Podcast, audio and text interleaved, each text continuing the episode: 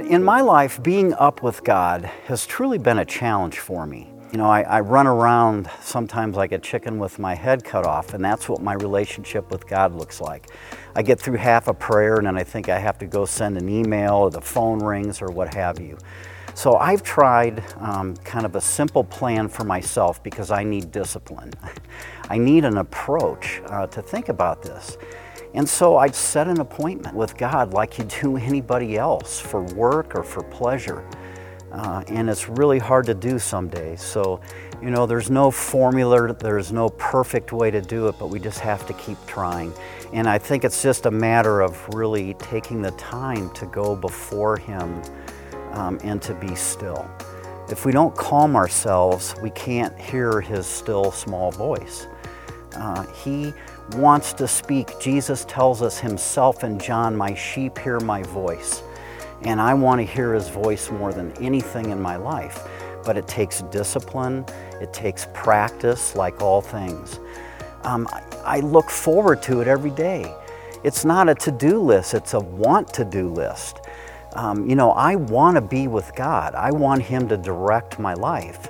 But at the same time, if you wake up in the morning and you walk into the kitchen and you say to your spouse, I need you to do this, this, this, I hope you have a good day, see ya or if you walk in and say, you know, you're a blessing to me. I don't know how I would do life without you. I love you more than anything in the world, and you have a connection like that. It changes everything that you're going to talk about going forward. And I think it's the same way with God. If you enter into telling Him who He is to you, what He means to you, uh, He has a chance to tell us how much He loves us. It changes our whole outlook for the day and how we're going to walk with Him. Um, you know, everybody's different, but man, I think if you just make a time every day to meet with God and just take some time to enter into His presence, you will be amazed at how you start to hear His voice. West Bulls, good morning. Thank you for being here this morning. Let me throw a date at you August 3rd, 2001. August 3rd, 2001. That, that date may not mean anything to you. Um, for me, it means everything. It was the start of a lot of things. That was the day that I decided I was going to propose to my girlfriend at the time, Kara Christensen. And a group of us, a group of friends, were out in California, Victoria Beach, just south of Laguna Beach there. And um, I, I, decided that was the spot that I was going to do this. And so I actually had a friend hiding behind some rocks, videotaping this whole deal. And you actually get to see 10 seconds of it right now. Here's the moment. Look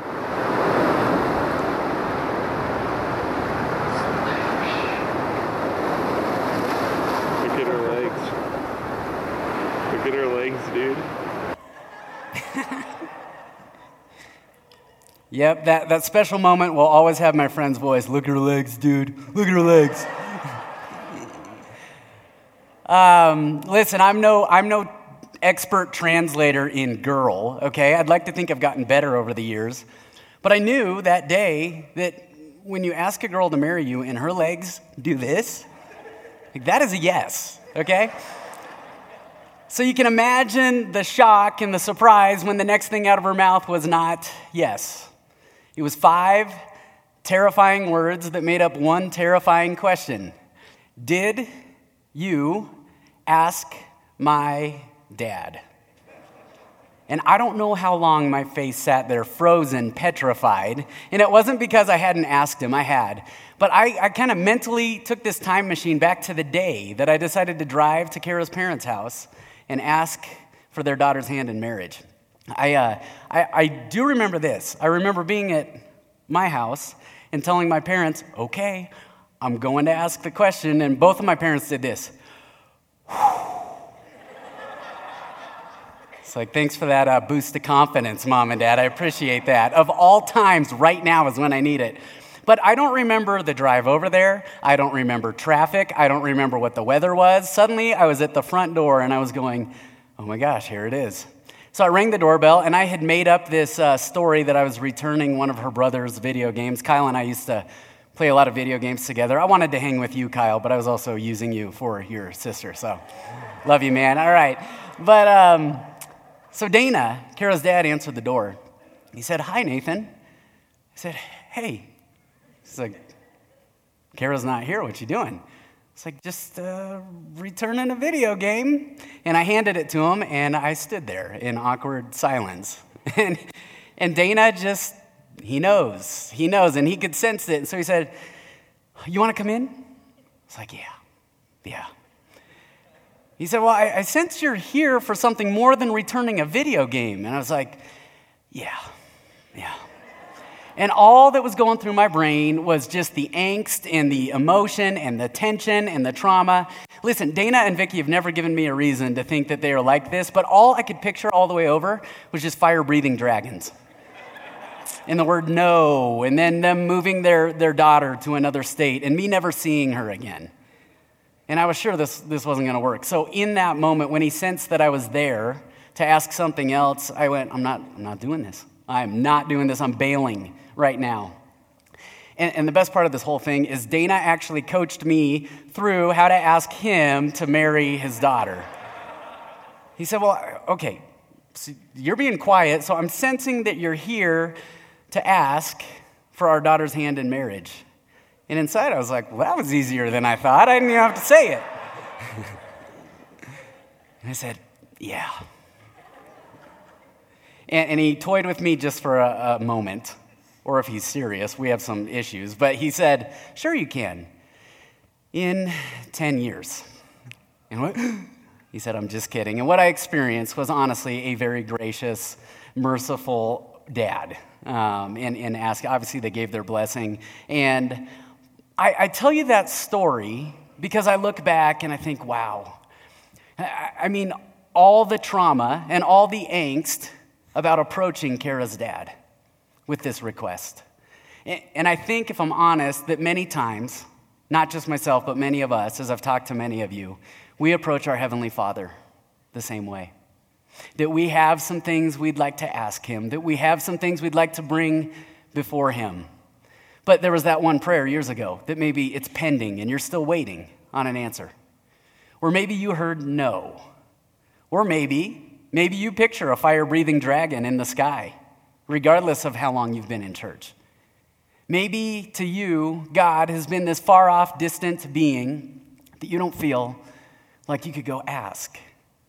And as I look back, I, I obviously I'm so glad I asked Kara's parents because I look back at all the blessings and all the memories. And I also, I cringe and I shudder to think that maybe, maybe things would look different if we would bring our requests to our Heavenly Father.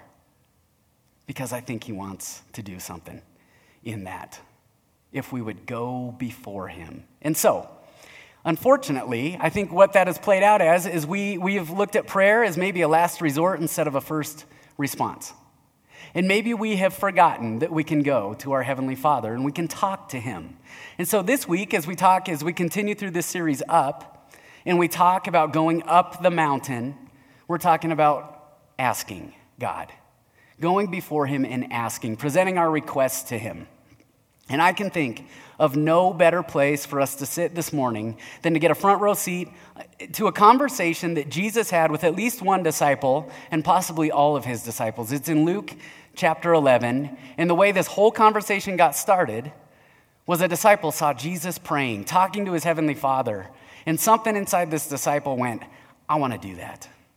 I mean, these were Jewish young men, and, and maybe they had known prayer before, but they had not known prayer like this. And so this disciple walked up to Jesus and he said, Lord, teach us to pray. Teach us to pray.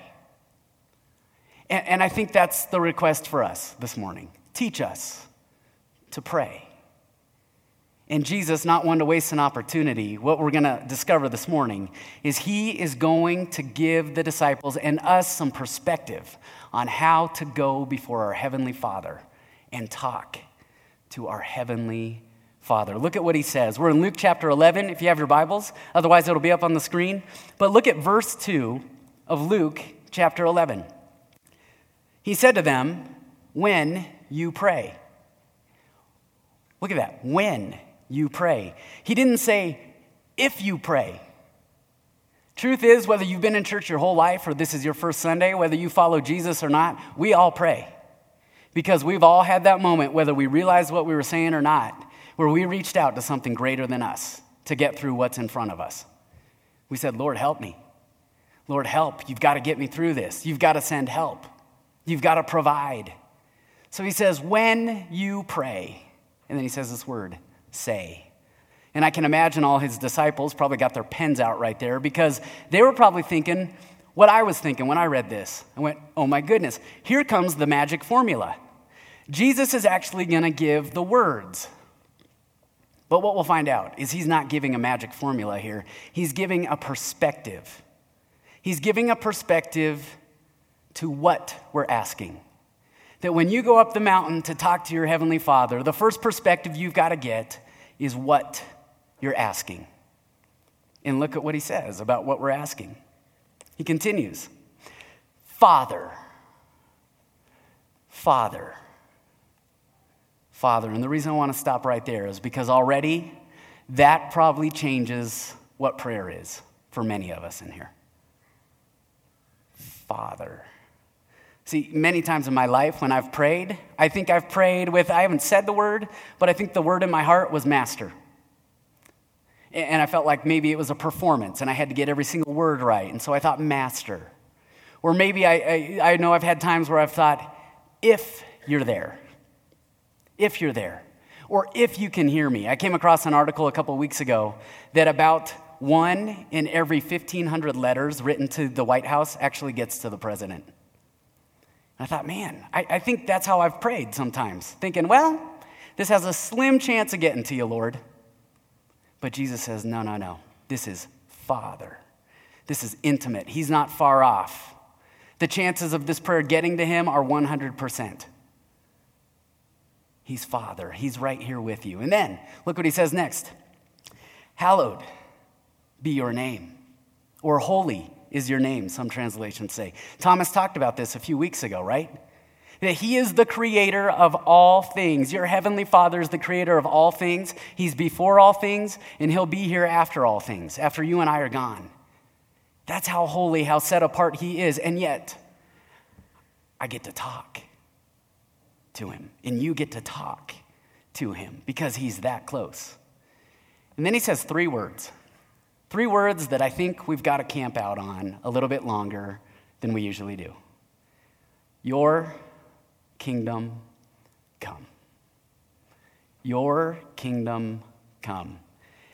See, that sounds a little weird to me because whose kingdom am I praying about when I pray, and whose kingdom about are you praying about when you pray usually?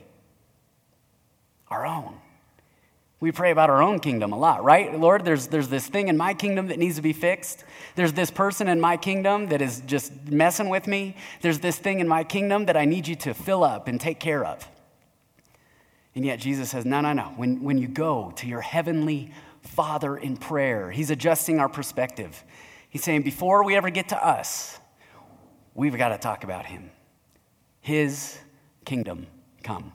And then, and then Jesus transitions into the part of prayer that we're pretty familiar with, right? Look at the next one, next verse, verse three. Give us, give us. This is, this is often where I go in prayer. Gimme, gimme, gimme, gimme. Give us each day our daily bread. Now, remember, these are young Jewish men. And so to them, this was not just a request. This was a reminder of a time in Jewish history where God's people, they were wandering in the desert. And yet every single day, they woke up every morning, and what was there? Daily bread, manna from heaven. So Jesus is reminding them that when you pray, one, it's about his kingdom, but two, it should be a reminder it's a request, but it's also a reminder of how he's provided. Not just how he's provided. Look, he goes on.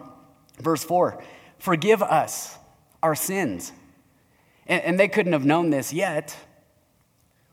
But for us, it should be a reminder of the forgiveness we were given on the cross, in the forgiveness we still need constantly, in the forgiveness that He gave us on the cross, and the forgiveness that He still gives constantly.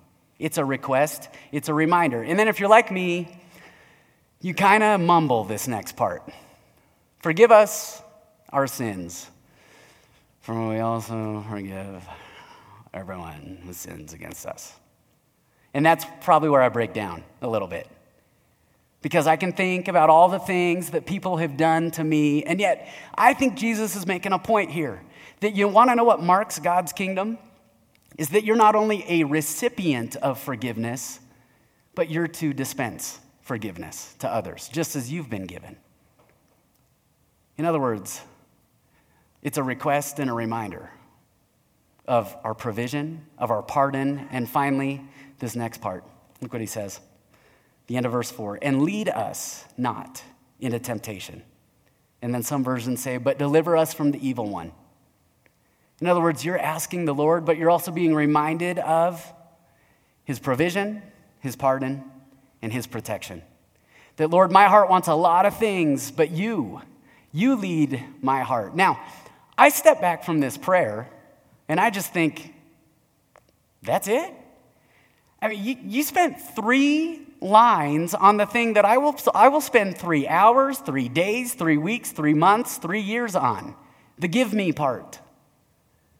And yet Jesus says, no, no, no. We've got to get this thing, we've, we've got to shift our perspective on what we're asking. And I think Jesus is getting at this. When it comes to what we're asking, you remember it comes from God, and you remember it's for God. We got to remember it's from God and that it is for God's kingdom. All that stuff in my life that I pray about, it finds its right meaning and its right context when I understand who it's from and who it's for. How many of you have a, um, you've, you've named a specific drawer at home? It's called the junk drawer. Yeah, we've all got that. We've all got, maybe you don't call it that, but you've got it. It's somewhere. But our junk drawer at home, it's got, it's got a couple power cords in it that we, we're not sure what they go to. And it's got puzzle pieces. We don't know where the puzzles are for, for those pieces. It's got keys that we don't know what locks they go to. But the interesting thing is that when something gets removed from the junk drawer, it's usually because we found what it's from and what it's for. And suddenly it's no longer this useless thing in the junk drawer, but it has a purpose and it has a meaning and it has relevance because we've understood where it's from and what it's for. And Jesus says, All that stuff in your life that you're praying about, all that stuff, your provision, the pardon, the protection, all of it, and all the other things we pray about, remember who it's from and remember what it's for. And right about there, I would imagine if I was a disciple, I'd be like, perfect, got the magic formula, I'm out of here. But Jesus isn't done yet, not by a long shot, because Jesus, He's only started to give them and us perspective on prayer and going to our Heavenly Father. He says, Look, it's not just what you're asking, but I want you to think about how you're asking. And He tells them, He gives them a little example. Look at what He says next.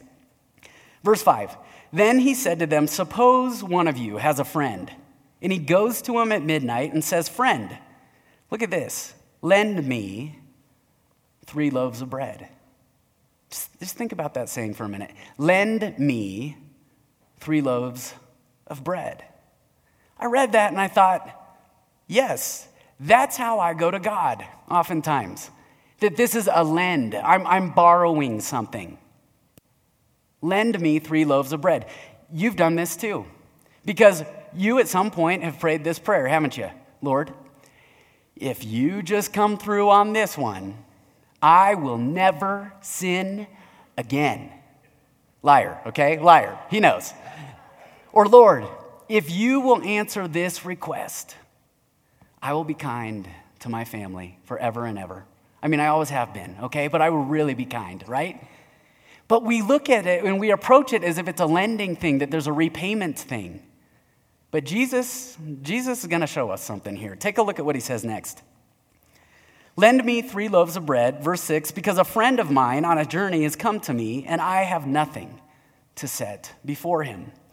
Verse 7 Then the one inside answers, Don't bother me. The door is already locked, and my children are with me in bed. Side note How many of you have children during nap time and somebody comes and rings the doorbell? Yes, you could understand that there might be a little anger in the friend here at midnight, right? But he goes on. My children are with me in bed. I can't get up to give you anything. And I think we got to pause here because I think not only do we approach God and, and with lending in mind, but I think this is how we think God views us that we're annoying Him, that we're disturbing Him, that we're somehow inconveniencing Him. I know I do that constantly. And yet, Jesus says this I tell you, though he will not get up and give him the bread because he is his friend, look at this, yet because of the man's persistence. And some translations say because of the man's boldness. And some translations say because of his importunity, which really means bold persistence. Because of his persistence, he will get up and look at this word Give him. Wait, I thought the word was lend, Jesus. He says, no, no, no, no. Give him. The friend at midnight will give him. Even though he said lend, he will give him. How much? As much as he needs. Wow. And so, Jesus gives the implications of this. He says, So, for you, disciples, when it comes to your heavenly Father, verse 9, ask and it will be given to you, seek and you will find. Knock, and the door will be open to you. For everyone who asks receives, he who seeks finds, and to him who knocks, the door will be opened. Can I ask you a question? What are you asking for right now? What are you asking your Heavenly Father for? Or, or maybe a more appropriate question, I know it has been for me, is what do you want to, what do you want to ask God for? What do you want to ask your Heavenly Father for that you haven't asked Him yet? What do you want to see Him do? What dreams do you have? What, what would you love to see Him do that you know you can't do it on your own unless He shows up? And He's got to do it. Because oftentimes, if you're like me, you look at verse 10 here, and life doesn't always feel like this, does it? We referenced. There was that you know there was that prayer that you maybe remember from years ago and it was a no or it's still pending. And it's quiet. And you're waiting and you're waiting and you're waiting. And i think oftentimes we wrongly interpret that to go i'm going to quit asking. But i think what jesus is getting at he's walked us through what we're asking. And now i think the perspective he wants to give us when it comes to how we're asking is simply this. Don't quit when it's quiet. Don't quit when it's quiet. And life feels quiet a lot of times, doesn't it? Because you're waiting and you're waiting and we're waiting and we're waiting on an answer. We have, a, we have a friend who, this isn't like me telling a story about a friend, but it's actually me. This is actually a friend of ours. Um, he came home late one night and his garage door opener wasn't working, didn't have a key to the house, and his wife and his kids were in bed. And so he went and he, he knocked at the door, like, well, that didn't wake anybody up. And so he, he knocked a little bit louder, and he actually got out his cell phone and tried to call his wife, and she didn't answer. So he knocked a little bit louder, and he finally gave it a fourth try and knocked a little bit louder, and no answer. And his wife woke up the next morning, and she found him sleeping on the front porch bench. And I thought, wow. I, I think if, if we were in that position, you know what I think Jesus would say to us? I want you, I want you to pray prayers so boldly and so persistently. I want you to keep knocking so boldly that it'll open closed doors. I want you to keep going. Don't quit when it's quiet. Don't quit when it's quiet. I mean, I'm thinking about my friend and I'm thinking, wow, I mean, on the one hand, good job. You didn't wake up your wife and kids, but you could have had a warm night's sleep if you had just knocked a little harder. And I think Jesus would say the same. Not just what you're asking, but how you're asking. Don't quit when it's quiet. And then Jesus wraps this whole thing up. He, he ends with a little, a little addition here that I think maybe is the biggest thing we got to keep in mind. He gave perspective to what we're asking, he gave perspective to how we're asking, and now he's going to give perspective to the nature of who we're asking. Look at what he says in verse 11. Which of you fathers, if your son asks for a fish, we'll give him a snake instead. Or if he asks for an egg, we'll give him a scorpion. Now, just stepping back, I don't know anybody who would do that on purpose.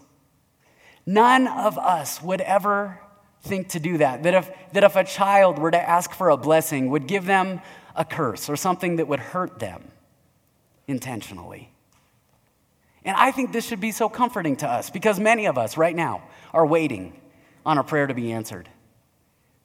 Or many of us have heard that word no to a prayer, and we once again have interpreted it as we he gave us a gift, but not a good one. He gave us something that has caused more harm and more hurt in our lives. And Jesus said, No, no, no. That's not his nature. In fact, he continues. Verse 13 If you then, though you are evil, know how to give good gifts to your children, how much more, and pay attention right here, look at the word he brings us back to. How much more will your Father, the word this all started with, Father in heaven, did you know he's not a sleepy friend? That's the point Jesus is making here that your heavenly Father is not a sleepy friend. And if a sleepy friend at midnight knows how to get up and respond to you and give you as much as you need, then how much more will your heavenly Father get up and give you, even if it's not exactly what you've been asking for, something even better? And he shows us what that better thing is next. How much more will your heaven, your, excuse me, Father in heaven give? There's that word again give. Not lend, give the Holy Spirit to those who ask Him. You know what this says to me? That we have a Heavenly Father who sometimes, sometimes He answers the prayer, fill my cup. And then, as we all know, sometimes He doesn't. But He always, always, always answers the prayer fill me up. Fill me up with your Holy Spirit, Lord. Do, do you want to know what is better than any amount of riches or, or my strength or, or anything else in, in the situation that you're facing right now? It's the Spirit of the Lord. It's the Spirit of the Lord. And, and that's what Jesus is getting at here. That when it comes to the nature of who you're asking, God always gives us God. Sometimes He gives us a gift, but He always gives us God. And that's a far better thing to receive than anything that we could pray for. In fact, there's a man named H.B. Charles who is one of my favorite stories about the nature of God. And he wrote this far better than I could say it. So I want to read this to you. He tells the story of one hot afternoon, a certain woman walked to her neighbor's produce stand to buy grapes. The line was long, and each person seemed to get special attention. But she waited patiently. When she finally made it to the front of the line, the owner asked for her order. She asked for grapes. Please excuse me for a minute, was the answer. Then the owner walked away and disappeared behind a building. For some reason, this rubbed the woman the wrong way. Everyone in line before her had been greeted warmly. I mean, is that how you're looking around right now? You see how their prayer got answered, and their prayer got answered, and their prayer got answered, but what about me? They were given special attention, and most importantly, they were served immediately. But she was forced to wait. And when she got to the front of the line, she was forced to wait some more. She was offended. She felt the owner took her regular business for granted. The longer she waited, the angrier she became. Finally, the produce stand owner reappeared and with a big smile, he presented her with the most beautiful grapes she had ever seen. He invited her to taste them. She had never tasted grapes so good. As she turned to leave with her delicious grapes, he stopped her. He said, Oh, yeah, I'm sorry I kept you waiting, said the farmer, but, but I needed the time to get you my very best. Are you waiting right now? Because you got to know that your heavenly Father wants to give you his very, very best. And he might fill your cup, but he will always answer, Fill me up. It's the best thing he could give. And so, as I look at this, I look at what Jesus is walking them through, and I look at what we're asking, I look at how we're asking, I look at the nature of who we're asking.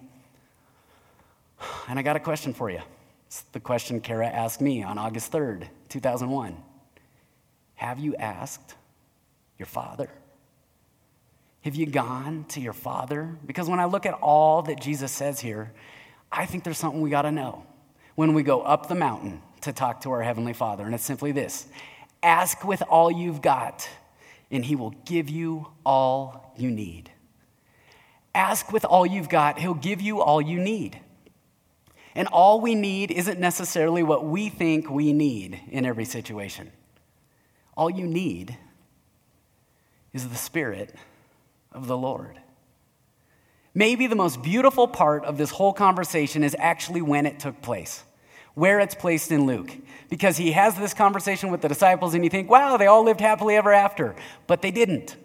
In fact, Jesus turned from teaching them to pray, and do you know what he walked into?